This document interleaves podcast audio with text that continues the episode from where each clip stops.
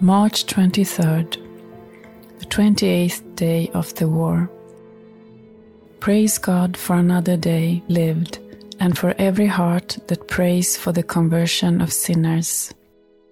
Tomorrow, March the 24th, we in Ukraine will experience a day of penance and repentance for our own and our people's sins. In this way, our bishops encourage us to prepare for the consecration of Ukraine and Russia to the Immaculate Heart of the Virgin Mary.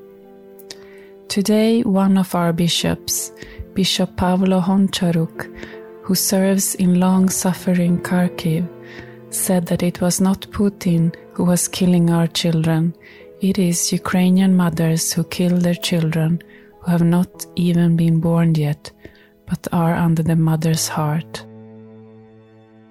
During the 30 years of independence, 40 million abortions have been performed in Ukraine. This is a shocking figure. 40 million Ukrainians were never born, did not see the sun and the beautiful landscapes of the Ukrainian land.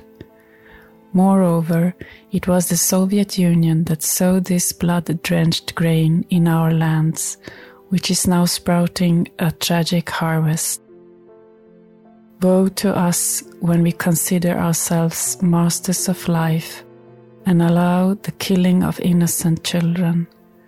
We are in trouble when we have an abortion with our own hands. We are in trouble when we persuade someone to have an abortion. We are in trouble when we are silent when someone is going to have an abortion. Trouble for us. Lord, Forgive us, for we do not know what we are doing.